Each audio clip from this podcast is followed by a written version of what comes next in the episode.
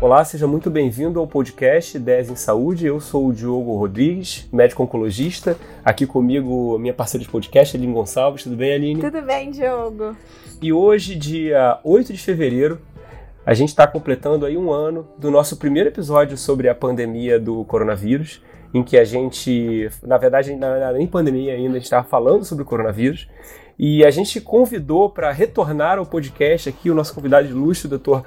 Fábio Leal, que é médico infectologista do Instituto Nacional do Câncer, pesquisador também do INCA e coordenador de pesquisa na Universidade São Caetano do Sul, no ABC Paulista. E aí, Fábio, tudo bom? Tudo bem, Diogo. E vocês? Quanta coisa aconteceu, hein, Fábio? Pois é. Quem diria, lembra? Caramba, em um ano tudo mudou.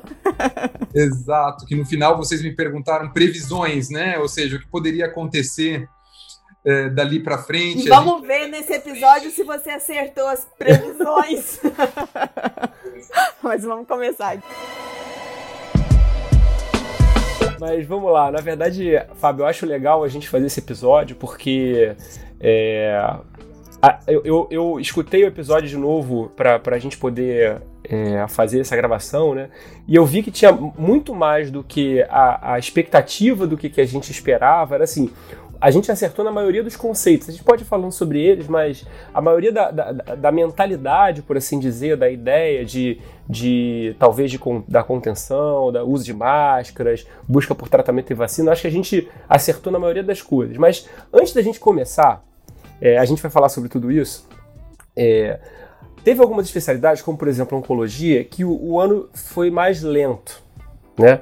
E teve outras especialidades como terapia intensiva, como emergência e como infectologia, que a coisa acelerou de uma maneira tal, ainda mais você sendo pesquisador, né? Então, nesse um ano, o que aconteceu aí na sua vida? Fala o que você fez aí, como é que você participou também em todo esse processo para o pessoal entender. Olha, realmente para todo mundo que trabalha na área de saúde, né? Inclusive vocês, eu acho que foi uma grande revolução. A gente tem passado por esse momento de transformação da saúde pública. Mas para algumas especialidades, como você colocou, Diogo, realmente foi uma situação inesperada de revolução em qualquer tipo de campo de atividade que a gente tivesse, tanto de assistência como de pesquisa.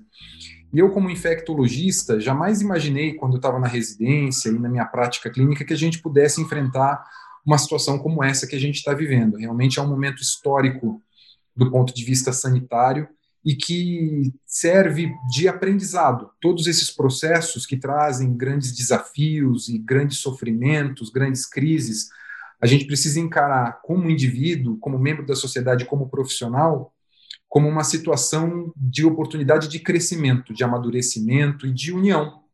Então, para mim, eu acho que o que marcou principalmente todo esse processo foi o desenvolvimento de uma capacidade de trabalho cooperativo, coletivo, multidisciplinar. A gente aprendeu, na verdade, o que é verdadeiramente cooperar com os outros profissionais da área de saúde, com os próprios colegas da área médica e, muitas vezes, profissionais de fora da área de saúde que deram um apoio fundamental no desenvolvimento de estratégias inovadoras, porque a gente estava lidando com o desconhecido e para lidar com o desconhecido a gente precisa unir forças, às vezes até de locais inesperados. No meu caso, eu estou citando isso porque neste processo inicialmente a gente fez parceria com startups, com o pessoal da área de matemática, da área de informática e que nos ajudaram justamente a criar sistemas que antes eram utilizados só no contexto de pesquisa e de análise de projetos experimentais e que rapidamente tiveram que migrar para assistência, para nos ajudar a dar uma assistência de maior qualidade nessa situação.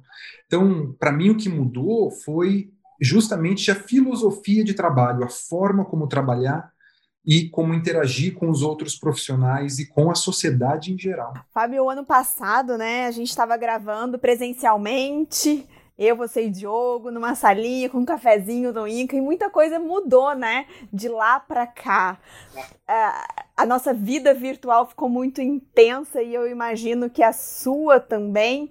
Mas você contou pra gente que agora você também tá indo pra São Paulo. E conta pra quem tá ouvindo a gente, o que você foi fazer em São Paulo durante a pandemia e dividir o seu tempo? Como é que foi esse desenvolvimento da sua carreira ao longo desse ano, trabalhando aqui no Rio e em São Paulo? Pois é, justamente essas questões têm a ver com o que a gente estava falando agora anteriormente, né? Porque os desafios aconteceram de um modo muito inesperado. Então, em São Paulo, eu já tinha um outro vínculo de trabalho na Universidade de São Caetano do Sul, mas eu trabalhava como professor da medicina, tendo os meus compromissos com os alunos da graduação, e justamente por eu ter um viés de pesquisa num momento como esse, ser infectologista, houve essa demanda da própria cidade, já que é uma universidade municipal, de pedir ajuda para a universidade, para os profissionais envolvidos ali, para a gente gerenciar essa situação. Eu fui convidado a participar do Comitê de Emergências da Secretaria Municipal de Saúde, e foi nesse processo, essa história é uma história que eu considero muito interessante, que mudou a minha vida, como eu estava falando naquele começo da nossa conversa. Basicamente, tudo começou com a busca de alguém que pudesse fazer PCR para a gente. Porque olha como o mundo mudou. Naquela época, a gente não conseguia fazer PCR para SARS-CoV-2, para diagnóstico de COVID, porque ninguém tinha reagente, ninguém tinha sequer experiência em fazer esses PCRs. E aí eu busquei os contatos da época do meu doutorado na Universidade de São Paulo, uma grande amiga que é a Cássia, que é a chefe do laboratório de virologia ali do Instituto de Medicina Tropical. Eu falei para ela: Cássia, a gente precisava de apoio em São Caetano para conseguir fazer diagnóstico, a gente não consegue fazer PCR. E nessa história se envolveram outras pesquisadoras incríveis, a doutora Silvia Costa e a doutora Esther Sabino, que foi a primeira, inclusive, a sequenciar o vírus do SARS-CoV no Brasil. E que nessas discussões nossas coletivas surgiu a ideia de se criar uma plataforma de diagnóstico e de seguimento dos pacientes. Então, todo esse processo em São Paulo, que acabou crescendo muito a minha ação aqui, foi porque nessas nossas discussões, e aí elas trouxeram junto uma startup que trabalha com elas de inteligência epidemiológica, que é justamente esse pessoal de física, matemática, que trabalha com sistemas de informação utilizados em pesquisa, para que a gente pudesse construir uma plataforma online que fizesse, e nós demos esse input da parte especializada clínica, uma avaliação clínica desses indivíduos de todos os munícipes de São Caetano, que poderiam ou ligar, e aí um atendente preenchia esse questionário online para o munícipe, ou entrar diretamente nessa plataforma, responder um questionário, quando eles estivessem com sintomas e com suspeita de COVID, e dependendo do score clínico, essa pessoa recebia uma ligação de um profissional de saúde para terminar essa avaliação por telemedicina. Se confirmando a suspeita do caso, a gente conseguiu integrar isso com a atenção primária. Então, isso foi mais uma coisa muito interessante, a gente mobilizar a atenção primária e ir na comunidade cuidar de COVID, porque naquele momento que estava acontecendo, era falar para as pessoas: fiquem em casa e procurem o hospital apenas se você estiver mal. Então, a gente perdia todos os diagnósticos, as pessoas não tinham o acolhimento e o amparo necessário, e muitas vezes as pessoas circulavam porque sequer tinham a noção de que elas realmente estavam com COVID, faltava essa conscientização e essa vigilância.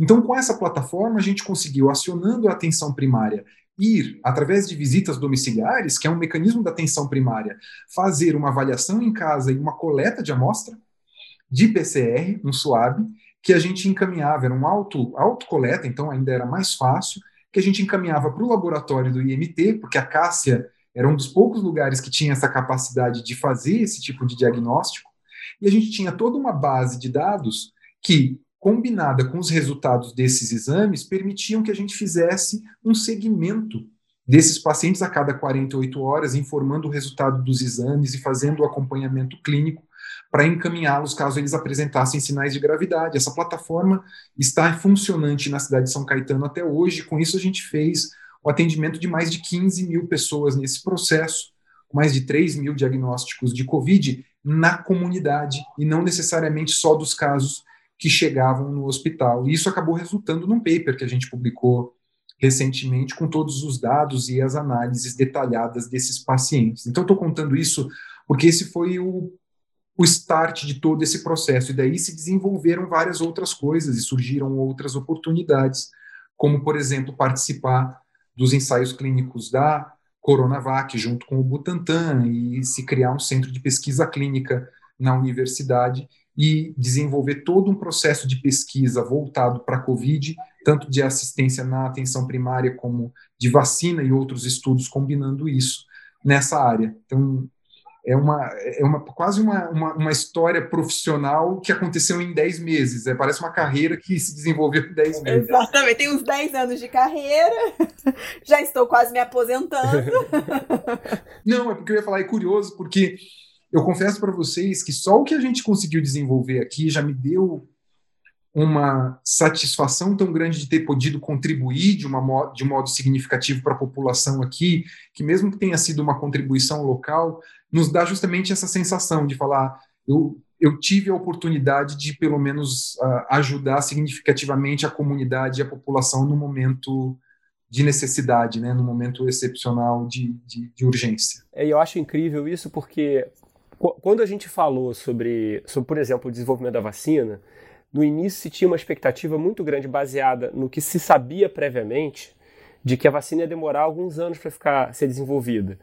E uma coisa que a gente falou várias vezes ao longo do podcast é que, assim, pela primeira vez na história da humanidade, você ia ter todas as mentes pensantes focadas em uma única coisa. E aí eu não estou falando só de médico, nem área de saúde, não. Estou falando de tudo, de todas as pessoas que pudessem contribuir de alguma forma, né?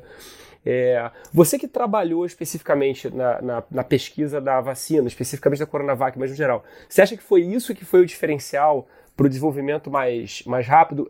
Essa pergunta me parece importante porque a gente agora está vivendo uma outra crise, que é a crise das pessoas que estão com receio de tomar vacina.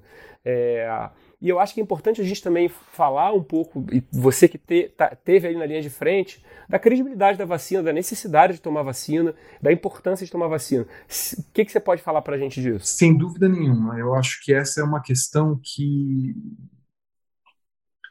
fez o diferencial na forma como nós, profissionais de saúde, trabalhamos. Eu percebo que os colegas, como vocês, oncologistas, e eu tenho colegas hepatologistas, e os pneumos, principalmente, todo mundo, de uma certa forma, se envolveu nesse processo, inclusive os pesquisadores, ou seja, são até pesquisadores da área básica, que trabalhavam com moléculas e proteínas que não tinham relação com doenças virais, voltaram à sua capacidade e experiência, trazendo uma visão, isso que é o mais interessante também, de um background muito diferente do especialista em doenças infecciosas e que nos permitiu ampliar a nossa capacidade de avaliação de uma situação de crise e a nossa resposta sendo mais ampla também. Então eu conheci um exemplo muito curioso nesse sentido que me veio à cabeça te ouvindo falar, Diogo, é que eu, por exemplo, desde que começou a pandemia, eu tenho me associado muito a um colega que é especialista na área de eficiência em comunicação e gestão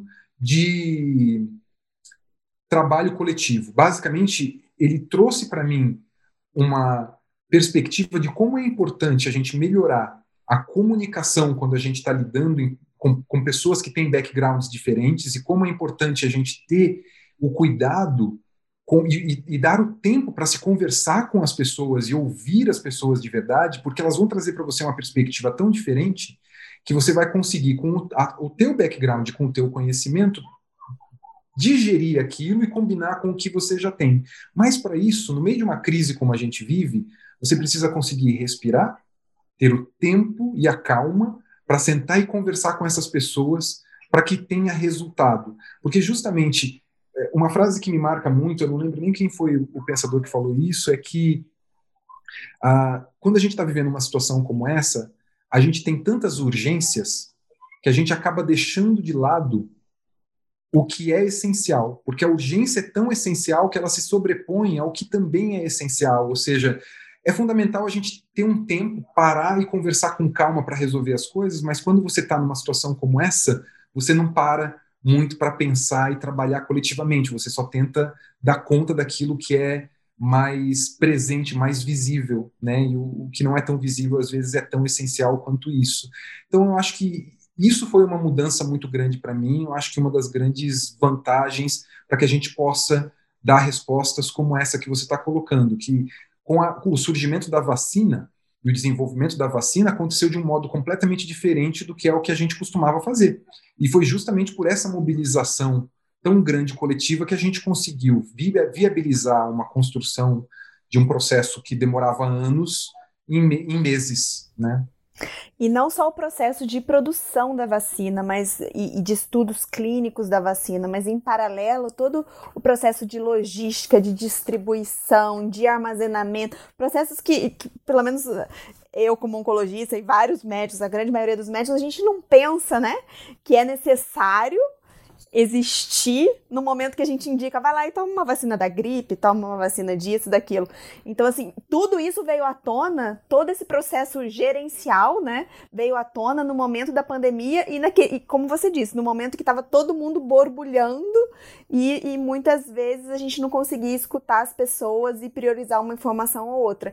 Mas no final das contas, Fábio, eu acho que o resultado foi super positivo. Você concorda comigo? A gente está conseguindo, a gente já tem diversas vacinas, entre aspas, no mercado, né? No Brasil a gente está com 2 aprovadas.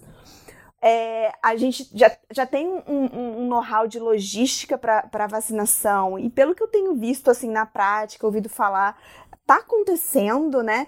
E eu acho que a perspectiva da chegada de outras vacinas e também do aumento da vacinação da população é uma perspectiva otimista, né? Eu queria saber do seu ponto de vista, que está vivendo o processo de vacinação e que entende muito mais essa questão de logística, de vacinação, de programas de vacinação em massa. Qual que é a sua perspectiva? Você está otimista? Você está mais ou menos? Está com o pé atrás? Como é que você pode passar o seu ponto de vista para a gente em relação a isso? Olha, Aline, é muito interessante essa análise que você fez, porque a gente passa por desafios e por novas estratégias, e a gente precisa justamente fazer essa construção continuamente quando a gente está vivendo uma situação tão inédita como essa que a gente está vivendo agora. Por mais que a gente tenha, você tem toda a razão, o know-how e a experiência incrível que a gente tem no SUS com o Programa Nacional de imunizações e toda a rede que a gente tem, quando a gente fala de uma vacinação como essa, e eu tenho batido muito nessa tecla quando a gente tem as reuniões em comitês, em grupos de especialistas, essa vacinação não é uma vacinação, não é um programa de vacinação qualquer, né? Porque é um exemplo, é um paralelo que se faz muito comumente com a influenza. Mas se a gente parar, e de novo, é aquela coisa do parar para pensar, né? Vamos refletir um pouco. Se a gente tentar lembrar, parece um mundo distante. Quando a gente fazia programa de vacinação para influenza, porque parou tudo, né? Agora só se fala em vacina de Covid, como se não existisse mais influenza e vacinação de influenza.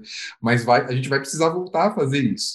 Mas se a gente lembrar num passado que parece remoto, como é que era vacinar a influenza, a gente tinha um anúncio na televisão que a partir de tal data começa a vacinação e que nós iríamos vacinar os idosos por 3 semanas. E isso nunca era um problema. Por quê? Porque as pessoas iam, e se você duvidar, quando chegasse na 3ª semana, a gente tinha que estar batalhando com a imprensa para divulgar que a vacina estava disponível, porque algumas vezes a gente não conseguia atingir a meta. Porque as pessoas simplesmente não priorizavam e não enxergavam a importância de se vacinar naquela situação. Então isso é um programa, quando você tem essa realidade social. Quando você tem uma realidade que as pessoas consideram a vacina, até de um modo equivocado, como a grande salvação da humanidade, que é a única solução para que a gente volte a ter a vida normal, quando não é bem assim que funciona na prática, você imagina que você abrir um programa de vacinação e você falar a partir de tal data estaremos vacinando todas as pessoas, imagina o caos que isso poderia desencadear no dia anterior ou no primeiro dia, porque ninguém vai esperar 3 semanas para vacinar, você pode ir no primeiro dia.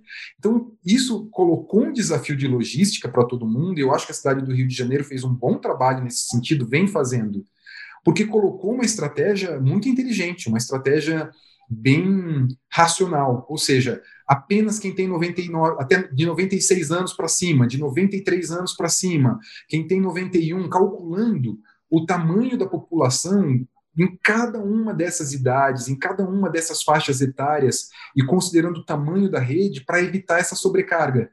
Porque em um dia você vacina todo mundo daquele pequeno grupo. Porque imagina se abre para vacinar todo mundo acima de 80 anos, a quantidade de gente que a gente ia ter no primeiro dia para vacinar. Não, e a aglomeração que a gente ia causar. Exato. Né? E o registro dessa vacina também. Isso é uma coisa que eu acho que a gente tem falhado e que eu achava essencial e que, infelizmente, a gente não conseguiu abordar da melhor maneira. Porque seria muito importante que a gente tivesse um registro detalhado, um banco com a base de dados de todo mundo que foi vacinado, quando foi vacinado, com qual vacina, porque senão fica difícil a gente ter um controle mais detalhado da nossa cobertura vacinal. Começa por aí, né? Porque quando você pensa em influenza nesses programas comuns que a gente tinha anteriormente de vacinação, a gente não pegava os registros de cada pessoa que estava sendo vacinada e simplesmente você contabilizava. Olha, tenho 20 mil indivíduos idosos como alvo. Eu vacinei 19 mil idosos. Pode ter sido, e acontecia com frequência, de você vacinar 21 mil. Por quê? Porque vinha idoso que nem era da tua área ou do teu município para vacinar lá. Você falava, ah, tenho 110%, 105% da minha meta atingida. Mostra a fragilidade desses dados, né? Porque se isso aconteceu em algum outro lugar, a realidade pode ser muito diferente. E a situação que a gente está vivendo é uma situação que pede esse controle, que pede esse detalhamento, mas vira aquela balança do que é urgente, a gente precisa vacinar o mais rápido possível, com a melhor qualidade possível, mas a gente não pode atrasar isso, isso não pode ficar em segundo lugar comparado com esse registro detalhado. Ou seja, é um grande desafio, mas eu acho que a gente está fazendo até o momento, em alguns lugares, como por exemplo, na cidade do Rio de Janeiro, um bom trabalho. A dificuldade ainda é a disponibilidade de vacina para toda a população, porque se a gente pensar bem, até o momento a gente vacinou uma porcentagem muito pequena da população, variando entre 1,5%, 2%, 3% no máximo da população de cada região. Como é que vai ser quando a gente tiver que chegar nos grandes grupos populacionais, né? De 60 a 70, de 40 a 50 anos, que aí são milhões e milhões de pessoas em cada região. Isso ainda é um desafio e as estratégias ainda estão em construção. Fábio, voltando aí ao nosso episódio, né, essa nossa retrospectiva, a gente falou de muita coisa naquele episódio que, naquele momento, a gente não se preocupou tanto com o vírus, porque a gente falou que a mortalidade dele era menor, mas a transmissibilidade dele era maior. E aí você falou assim, olha, eu acho que essa contenção que estava acontecendo em Wuhan, ela não vai funcionar, são 80 milhões de pessoas, mas o fluxo de pessoas ele não vai controlar e você, provavelmente a mudança vai acontecer. Quando você tiver transmissões dentro dos países, as pessoas vão indo e vai ter transmissão, aí teve novo ano novo chinês, as pessoas foram para lá, as pessoas saíram de lá. Aí foi para os Estados Unidos, veio para o Brasil, pouco menos de 3 semanas depois chegou no Brasil. O que eu queria te perguntar? O que você acha que nesse 1 ano a gente aprendeu do coronavírus, de que ele tem de tão diferente, que a gente não sabia naquela época e que a gente descobriu, que a gente sabe hoje?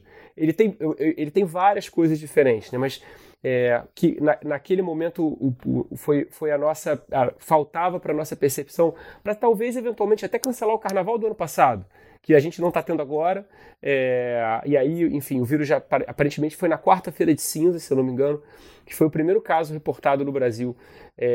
A gente já estava ouvindo falar, por exemplo, que na Itália o sistema de saúde estava começando a colapsar. Pouco tempo depois, a cidade de Nova York também teve muito problema, o Irã teve muito problema, enfim.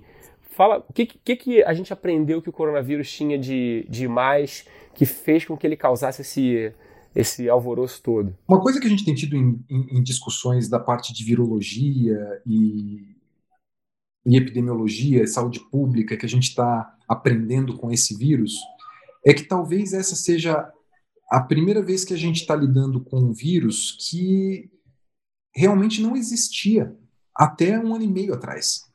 Né? E aí, de repente, a gente pega um vírus novo, por mais que ele seja de uma família que a gente conhece, né? Por mais que seja um coronavírus, ele é um vírus peculiar, bastante único, e que ele começou a se disseminar entre milhões, e em breve vai chegar a bilhões de pessoas, e com todas essas oportunidades de mutação, com todas essas oportunidades, esses encontros com o hospedeiro, com a capacidade de se transformar e de causar diferentes coisas em cada hospedeiro, a gente foi entendendo que ele, na verdade, entraria, caso a gente não tivesse todas as intervenções que hoje a gente tem pela tecnologia em saúde, levaria anos, décadas, talvez séculos, para que ele entrasse em equilíbrio com o seu hospedeiro, com o ser humano.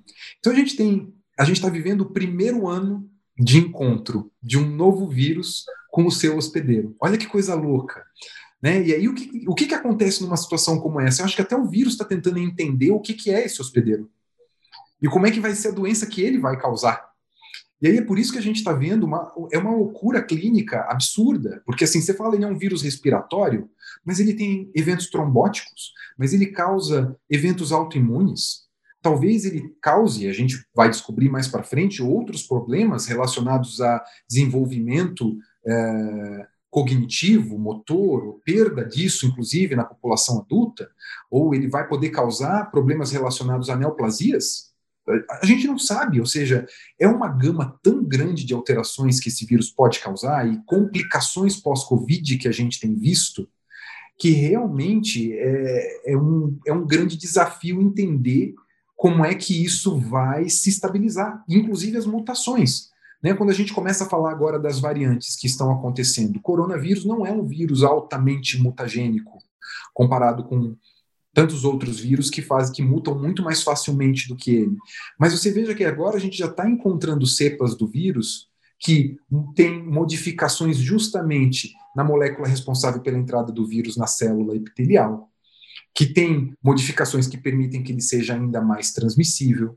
E será que isso vai ter um impacto na capacidade patogênica desse vírus também? Isso ainda está em estudo. O quanto que isso vai afetar a eficácia da vacina e a efetividade de proteção ali da população em campo, e a gente já está vendo que isso é uma realidade, ou seja, que essas variantes podem modificar esse processo. Como é que vai ser essa dinâmica? O que a gente está vendo em Manaus, a gente percebeu que de novembro, quando começou a se detectar essa nova variante que a gente chama de P1, que tinha 20% dos casos, em dezembro 45% dos casos, em janeiro já era 100% dos casos em Manaus com a variante P1. Ou seja, são coisas que a gente vai aprendendo que são muito peculiares desta pandemia. E como isso vai se estabilizar e a gente vai gerenciar isso, vai levar algum tempo. Então, essa ideia que a gente tinha inicialmente de que fazemos uma vacina e acaba a pandemia, já há algum tempo a gente percebeu que não ia ser tão simples, né? Que a gente ia precisar ter essas ferramentas para conseguir voltar a um mínimo de normalidade do convívio social, mas que a gente ainda vai ter uma longa caminhada no lidar com esse vírus como um agente circulante na nossa sociedade. Você falou de Manaus, eu acho que essa informação é muito interessante para a gente, para passar para quem está ouvindo a gente. Essa progressão para a nova cepa, a quantidade de contaminados com a nova cepa do coronavírus, né? Eu já ouvi essa dúvida de alguns pacientes, algumas pessoas conversando sobre isso. Então, eu queria que você explicasse para quem está ouvindo a gente, Fábio, quando surge uma nova cepa de um vírus? A pergunta número 1 é a questão se a vacina vai cobrir ou não, e você já falou que isso a gente não tem como responder, mas pode ser que sim, que fique comprometido. Mas a segunda pergunta, e é o que você exemplificou com o que está acontecendo em Manaus, é que essa cepa ela vai tomando uma proporção de contaminações dos casos, né?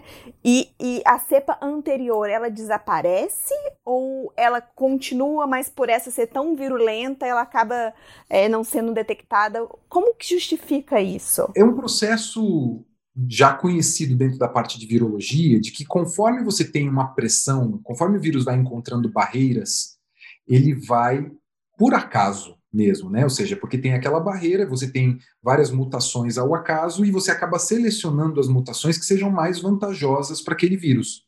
Então, conforme ele vai encontrando a população e vai se espalhando entre as pessoas, em um determinado momento, em algumas pessoas, vai haver uma mutação que permite que ele se espalhe mais rápido. Então, aí, naturalmente, ele vai acabar infectando, aquela nova cepa vai acabar infectando as pessoas com muito mais eficiência do que a cepa anterior. Então não sobra muito espaço para outra cepa coexistir com ela naquele espaço. Mas tudo depende da dinâmica que essa nova cepa vai ter, tanto de transmissão quanto de patogenicidade. E é isso que vai definir o andamento da pandemia. Ou seja, podem duas cepas coexistirem? Pode, sem problema nenhum. Mas é justamente por isso que é importante a gente ter a vigilância tanto do surgimento dessas novas cepas, quanto da dinâmica que a pandemia tem nesse sentido, porque isso pode nos dar sinais importantes de como a gente vai gerenciar o problema. E o que a gente percebeu, isso é um achado basicamente, né? O que a gente percebeu com essa nova cepa do Amazonas, e que aconteceu também na Inglaterra, com a cepa sul-africana, é que quando ela tem uma capacidade de transmissibilidade tão mais alta, 50%, 70% do que a cepa anterior, ela acaba tomando justamente o espaço de transmissão ali dos suscetíveis, porque ela chega mais rápido, né? É quase como aquela coisa de ocupar o receptor. Como ela tem maior afinidade, não sobra muito espaço para o outro. Então é dessa forma que ela acaba selecionando e dominando esse processo. E a vacina tem que evoluir nesse sentido. Então parece sempre que o vírus está um passo à frente da gente, né? Então o que é a nossa esperança é que essas novas cepas, mesmo que elas sejam menos suscetíveis, que elas tornem a vacina menos eficazes, que elas não tornem as vacinas inúteis. E parece que realmente é isso, que talvez ela diminua um pouco a eficácia de algumas vacinas, mas que as vacinas ainda vão continuar tendo algum impacto.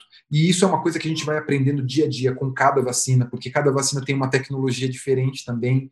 Então, tanto os dados de eficácia não são comparáveis entre as vacinas, porque realmente são situações que têm muitas variáveis, então muitas vezes não dá para você comparar, como também como cada vacina vai responder a essas novas cepas, como cada vacina vai ter a sua eficácia comprometida com uma nova cepa. Isso tem que ser avaliado com todos esses processos de vigilância. Tem se tornado cada vez mais complexo lidar com esse problema, mas essa complexidade acaba sendo um estímulo para o desenvolvimento da nossa capacidade, das nossas tecnologias em saúde. São os grandes saltos que a gente dá na nossa capacidade em saúde, como aconteceu na epidemia de HIV. O HIV foi outra grande força motriz para que a gente evoluísse demais na área de pesquisa e assistência em saúde.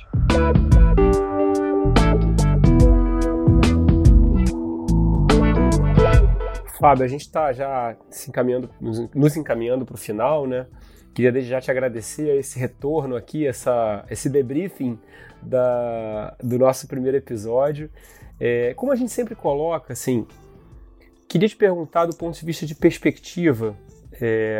As pessoas perguntam muito qual é a saída para a pandemia, o que vai acontecer, a vacina que vai resolver, tem que continuar o isolamento. Tratamento precoce, panaceia que vai tratar todo mundo.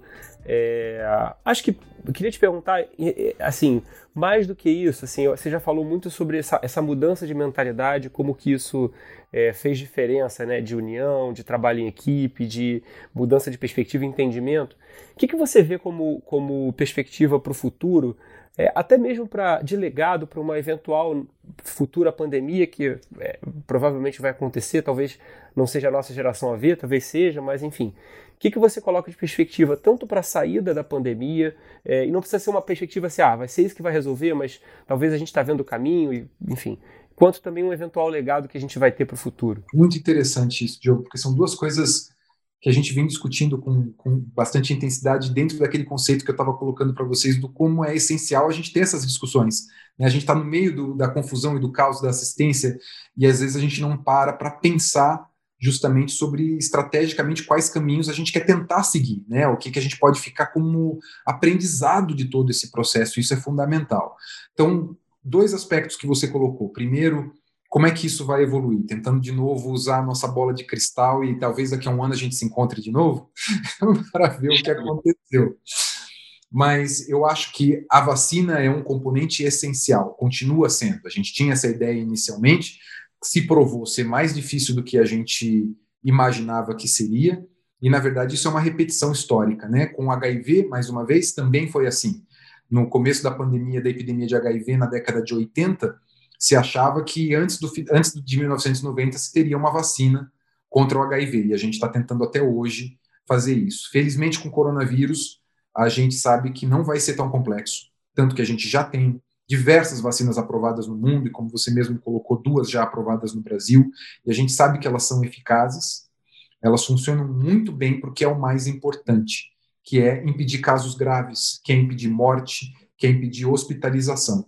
Então, eu acho que esse tem que ser o nosso foco nesse momento. O que a gente precisa acabar não é com a circulação do vírus ou com a pandemia em si.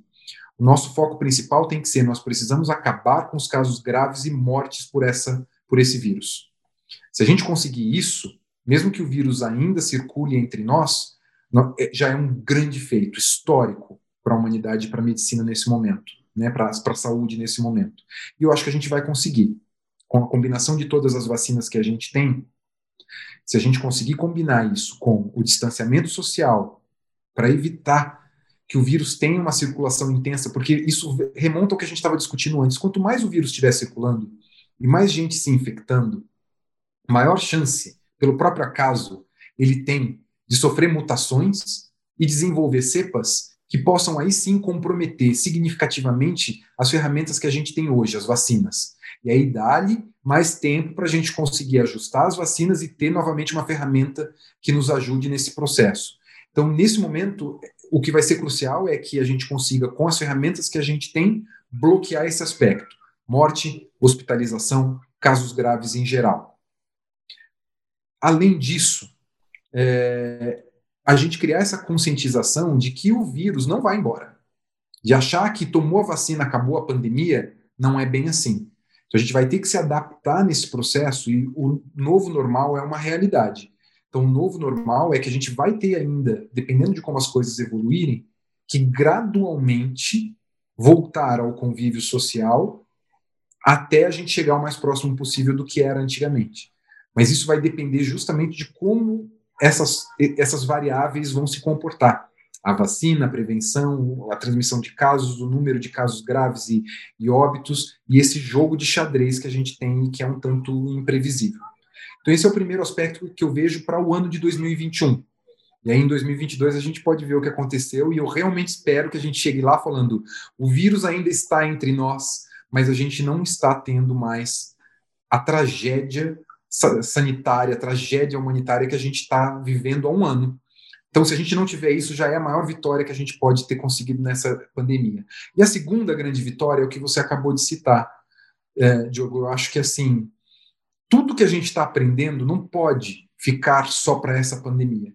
Quando a gente pensa nessa plataforma que eu descrevi para vocês no começo, de diagnóstico, assistência à distância, combinada com visita domiciliar, integrada à atenção primária, isso pode ser utilizado, tanto esse conhecimento quanto essas dinâmicas, para tantas doenças já existentes, não é nem para as pandemias que estão por vir, mas é justamente esse pensar fora da caixinha e ter esse tempo para raciocinar e tentar integrar as coisas que vai fazer a diferença. O quanto isso pode ajudar a gente em tuberculose?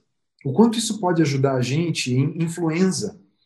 O quanto a gente pode desenvolver a parte de vacinas de influenza e de vigilância, que já era bastante estruturada, diante desse novo desafio que a gente tem? E, por último, como você mesmo colocou, novas epidemias que podem surgir, novas pandemias, porque não é por acaso que a gente teve essa pandemia. É porque justamente o mundo vai progressivamente numa integração e numa dinâmica tão louca de movimentação das pessoas e de invasão de ambientes de outras espécies, né? E desmatamento e desequilíbrio de outros animais que também são infectados por esses vírus. E aí a gente está falando de influenza, a gente está falando de corona, a gente está falando de outros tipos de vírus que são suscetíveis a esse tipo de transformação e que a gente não pode se surpreender se a gente tiver uma pandemia completamente diferente dessa daqui 5 anos.